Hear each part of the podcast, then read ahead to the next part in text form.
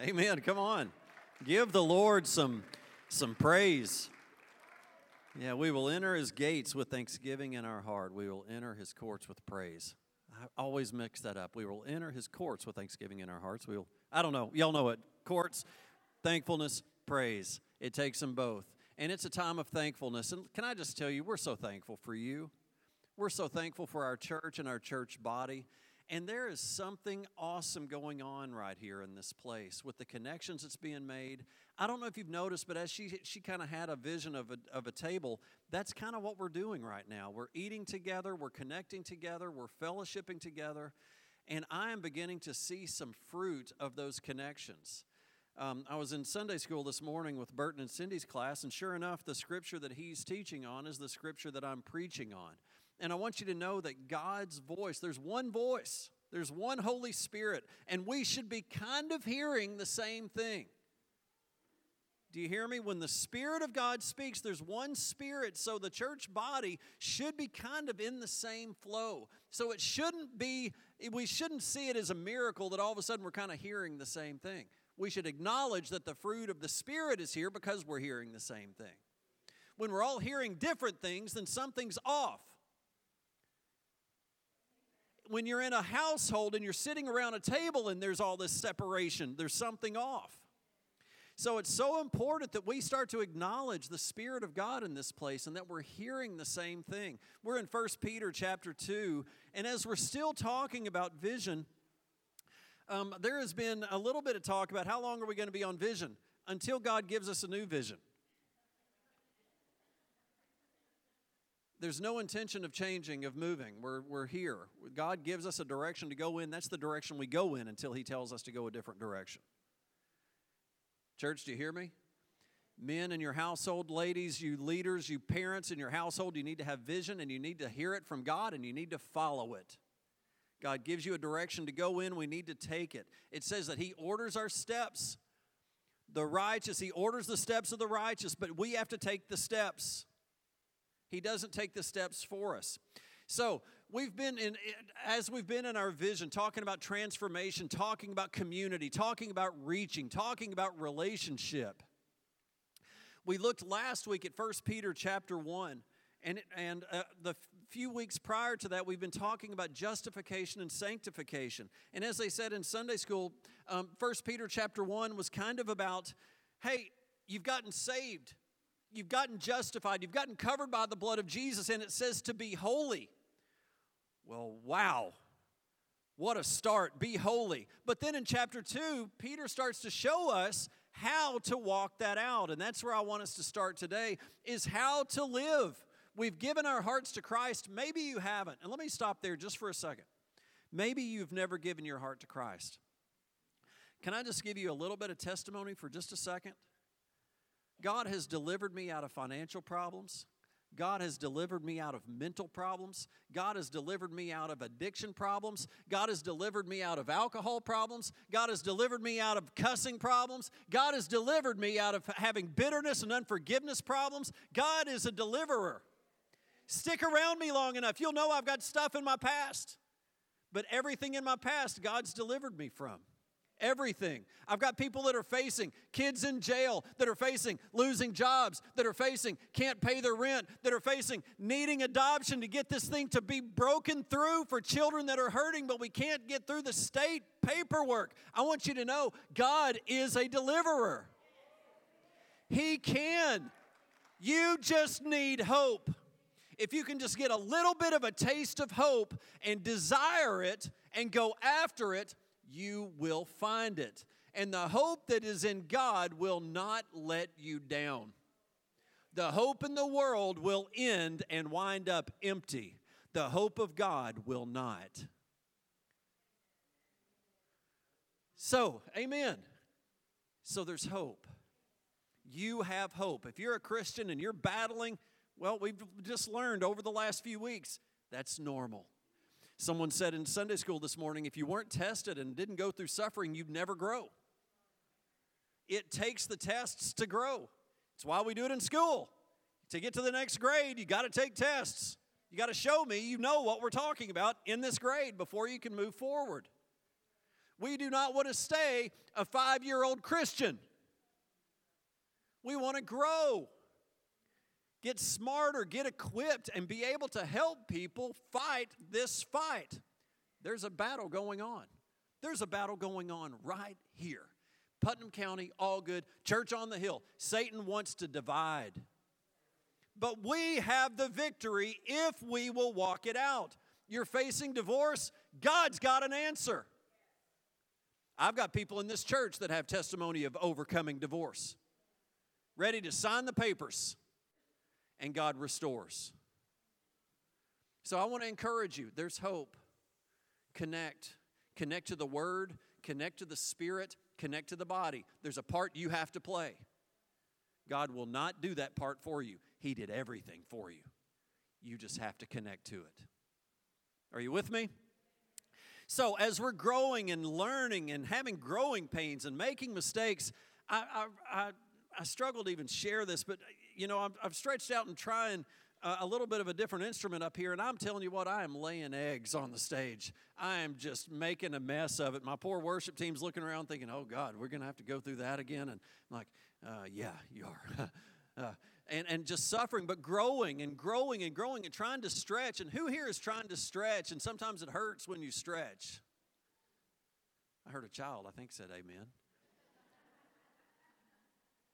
It hurts to grow, it hurts to stretch, it hurts to go a little bit further distance. If you've ever learned to run a mile, it's hard to run too. But you got to stretch out there. Are you really a Christ follower? Now, this week, I have encountered um, an, uh, a seminar on poverty that has just been um, very eye opening to our city.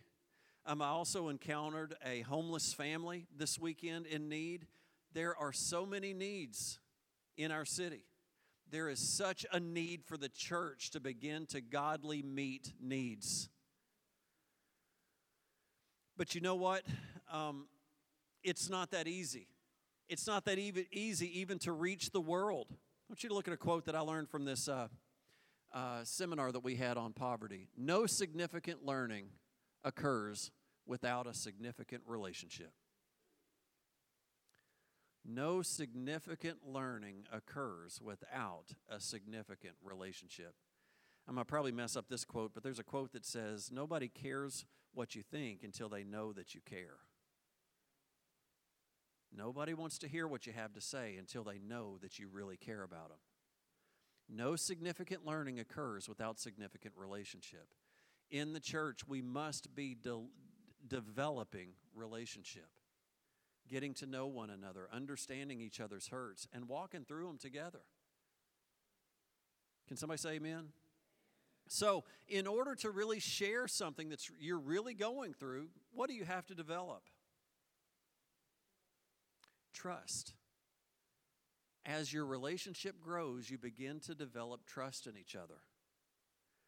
Think about a parent, the trust in a parent, maybe the trust in a teacher. Have you ever had a teacher that you trusted that really spoke into your life?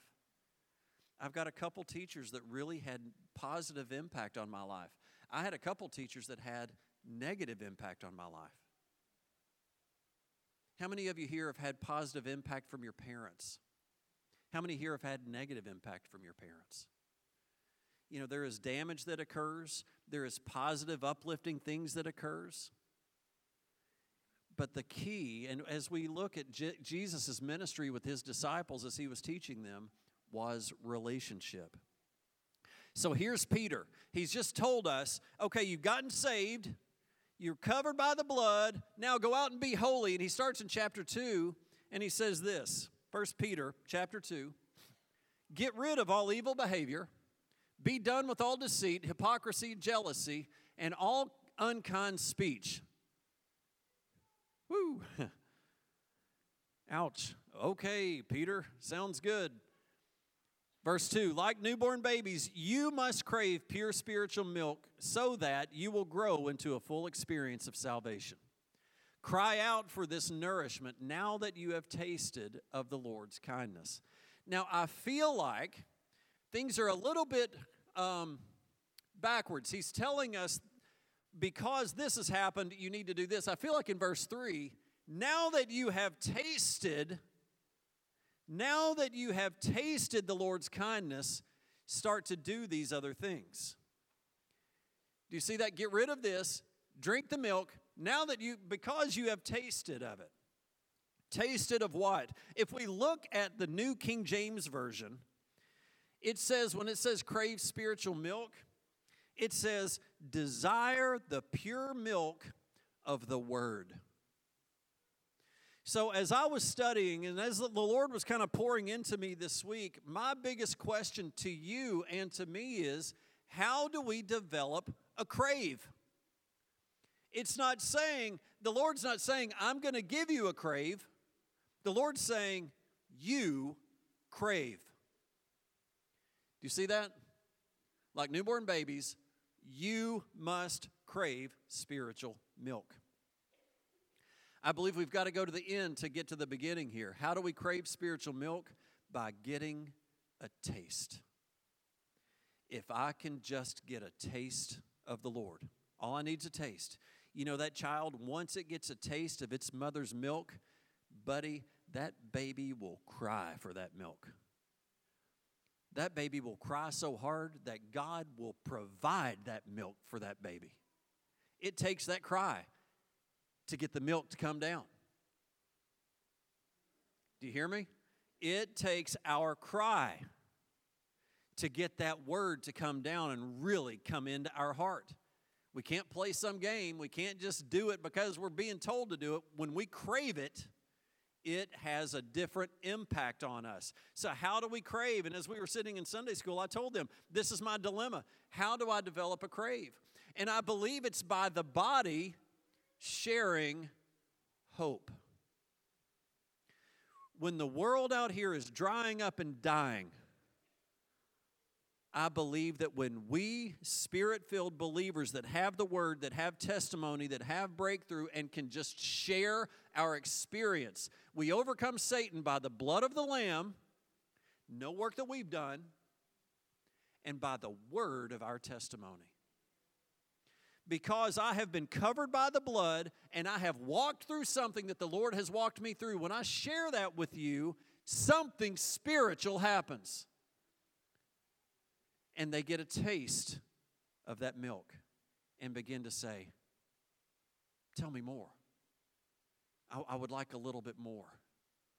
But it says here that we are to crave spiritual milk. Now, it goes on later to say we don't need to stay on milk. So many of, of us as believers have just stayed on milk and never gotten to meat. That's for another sermon. But we can't stay on milk to, forever, but that's the starting point, is to crave spiritual milk so that you will grow in your salvation. What is that? That's the sanctification. You've been covered by the blood. Now the Holy Spirit starts to work through you. How? By craving spiritual milk, by craving that Spirit of God, and you beginning to grow from the inside out. Do you remember we've got our own sheet over us that's all dirty? We're covered with the red sheet that's got us covered, but we've still got issues inside. As that spiritual milk, as this Holy Spirit starts to work in us, He starts to clean that. All of a sudden, that bitterness and unforgiveness I feel toward the person that's hurt me so bad, I look in there and it's gone. Anybody here ever truly forgiven someone and it's gone?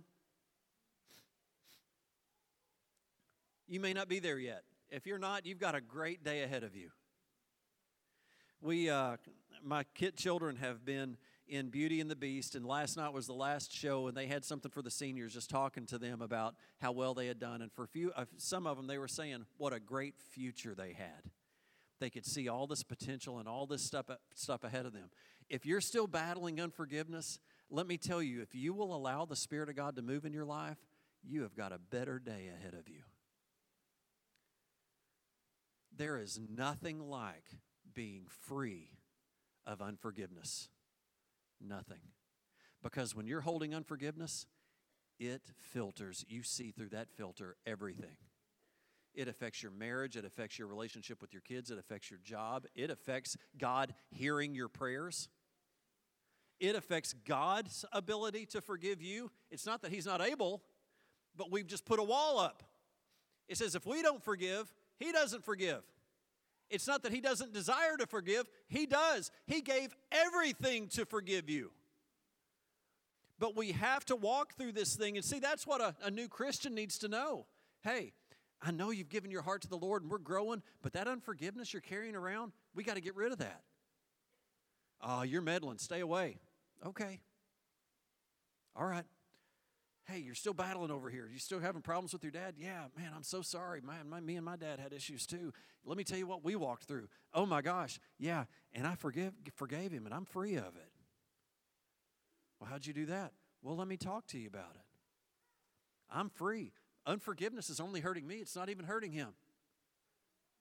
Your unforgiveness is just hurting you, it's not hurting that other person, it's just hurting you. So, why would you continue to hurt yourself? If anybody's listening, that was a good word for somebody. Why would you continue to hurt yourself? People do it all the time. People cut, people do drugs, people do all kinds of stuff to hurt themselves. Why? It's a good question. Crave spiritual milk. You may not have ever been there. Well, that's a goal for you to set. Okay, God, your word says I need to crave spiritual milk. Okay. Show me. Let's look at the next verse. Verse 4.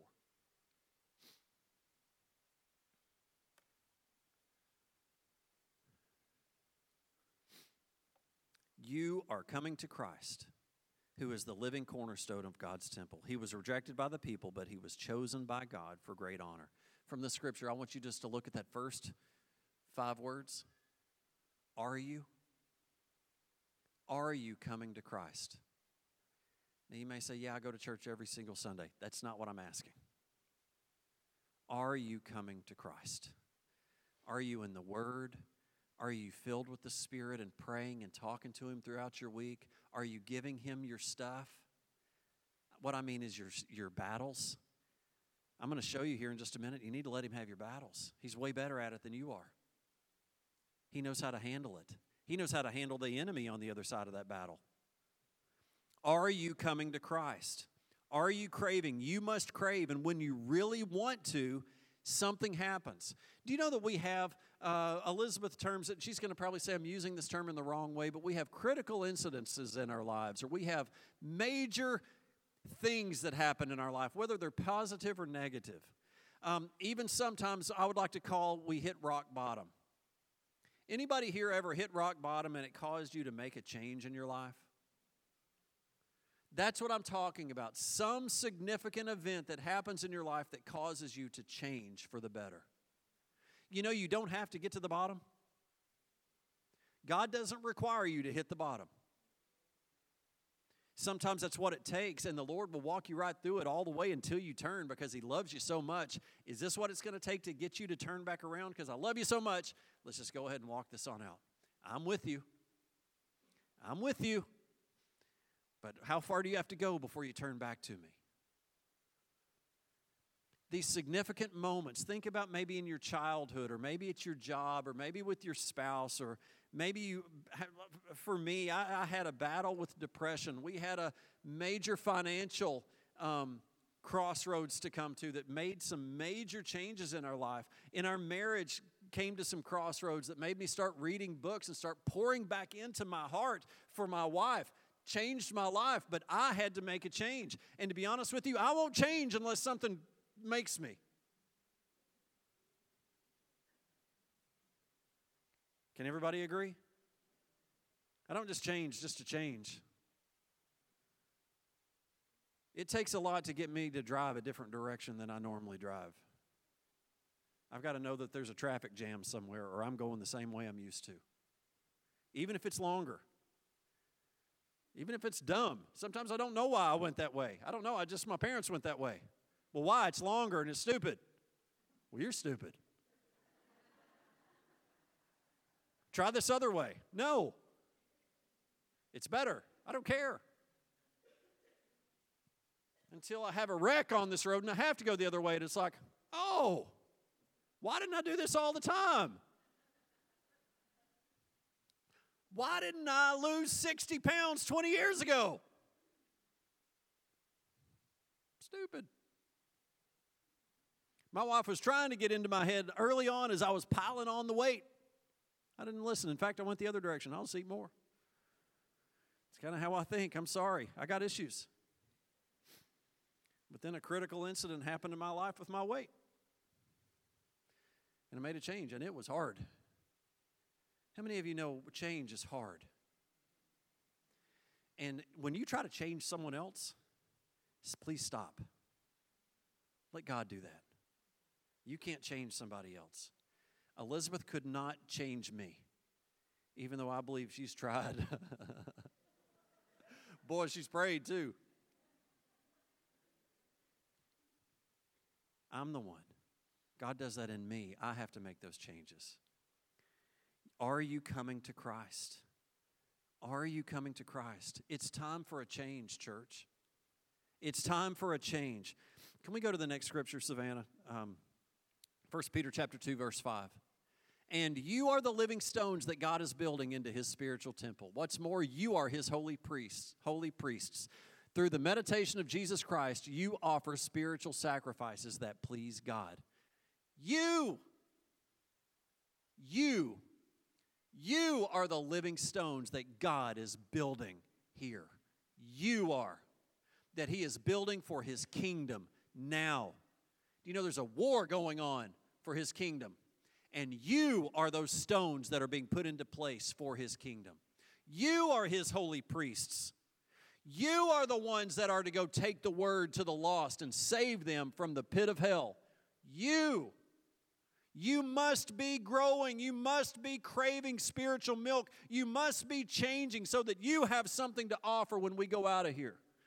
You need some stories of victory. What does that mean? In order to have stories of victory, what do you need? Victory. That's what we have. Because I'm God's kid, I've got victory ahead. You are the living stones. 1 Peter chapter 2 verse 11 Dear friends as I warn you as temporary residents and foreigners I'm snotty I'm sorry to keep away from the worldly desire that wage war against your very soul be careful to live properly among your unbelieving neighbors even if they accuse you of doing wrong they will see your honorable behavior and will give honor to God when he judges the world when people accuse you wrongly Anybody ever had that happen? It hurts. They will see your honorable behavior. Will they? if we are craving spiritual milk, if we are allowing the Spirit of God to move in us, if we are connecting to the body and receiving help, if we are in the Word and getting filled up, then when the world comes and accuses us wrongly, we will respond godly. That's how we know when we start to see what's coming out of our mouth, we can know what our fruit is. We can know where our heart is because out of the abundance of the heart, the mouth speaks. And you know what? My mouth sounds fine as long as no one's pushing my button, but when someone pushes my button, I know what's really down deep in my heart. Those of y'all that are close enough to me know it. Sometimes you push my button and you get something good. Sometimes you push my button and you get something bad. It's not always good, is it, Michelle? no comment. Verse 21 For God called you to do good, even if it means suffering. Just as Christ suffered for you, He is your example. Now, watch. And you must follow His steps. He never sinned, nor did He deceive anyone. He did not retaliate when he was insulted, nor threaten revenge when he suffered. He left his case in the hands of God who always judges fairly.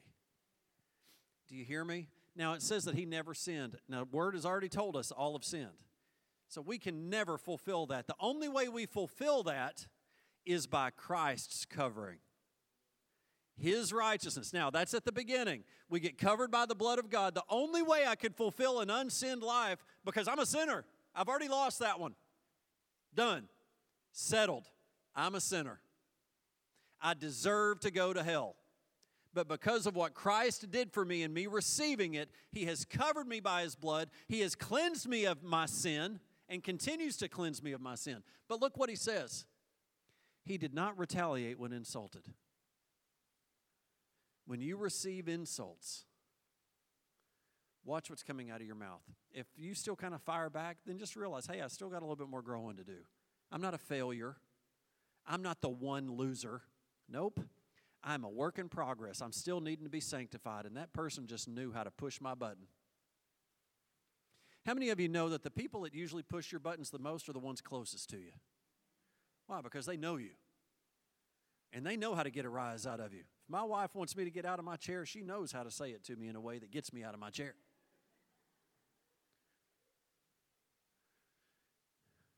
Sometimes I don't. and that doesn't go well. Again, I've got choices. But he didn't retaliate when he was insulted, nor did he threaten revenge when he suffered. How many times when someone comes and does something to you, do you do it back? When a sibling comes and does something or says something, hey, you just did that to me. Well, you did that to me. I looked at my daughter. Y'all don't do that at all, ever, never. No, y'all are great. It's so easy to retaliate. Do you remember when Jesus was accused? He just took it. Do you know why he took it? He took it for me. About makes me want to break down. Do you know that when you take it, you take it for Christ? And it says that when you are accused of something you didn't do and you handle it right, God finds it commendable. When you're accused wrongly, I don't mean when you're accused and you really did it. I mean when you're accused wrongly and you handle it godly, God finds that commendable. So when he was standing before Pontius Pilate, when he was getting accused by, by his the people he's about to save, and he kept his mouth shut. Why? For you for the man that was saying it to him because he loved him and he knew what he was paying for. And his retaliation cost too much.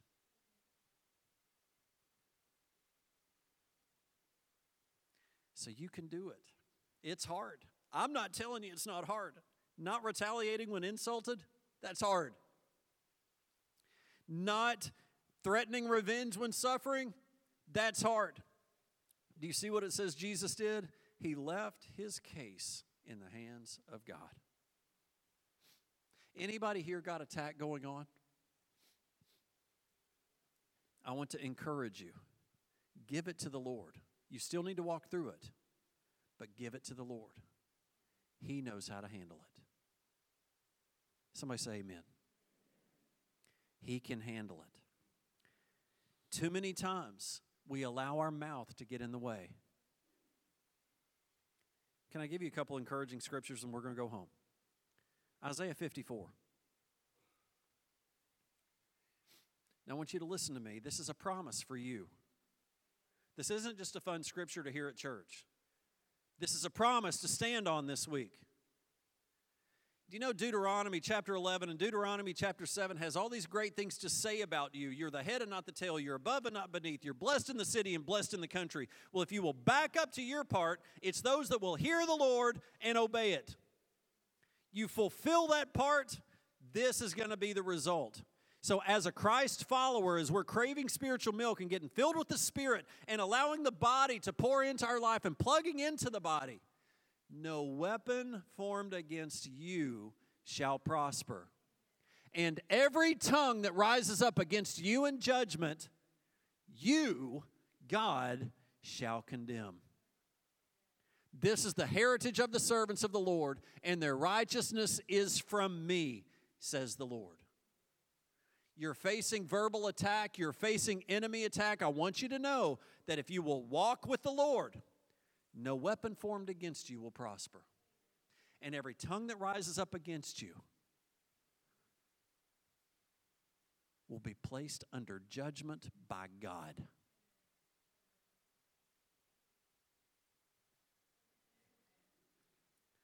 If I will walk with the Lord, I have victory. It still says uh, there's going to be suffering. It still says there's going to be trials. It still says you're going to be tested. It still says you're going to be tempted.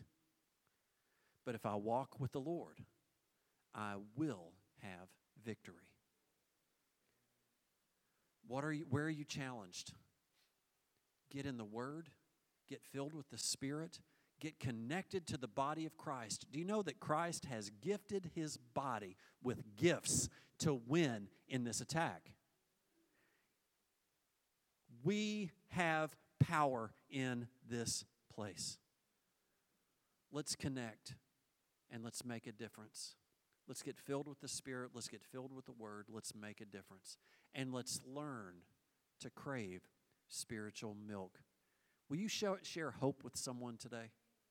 Share hope. Share hope. We have hope. Amen. Stand up with me and I'm going to bless you.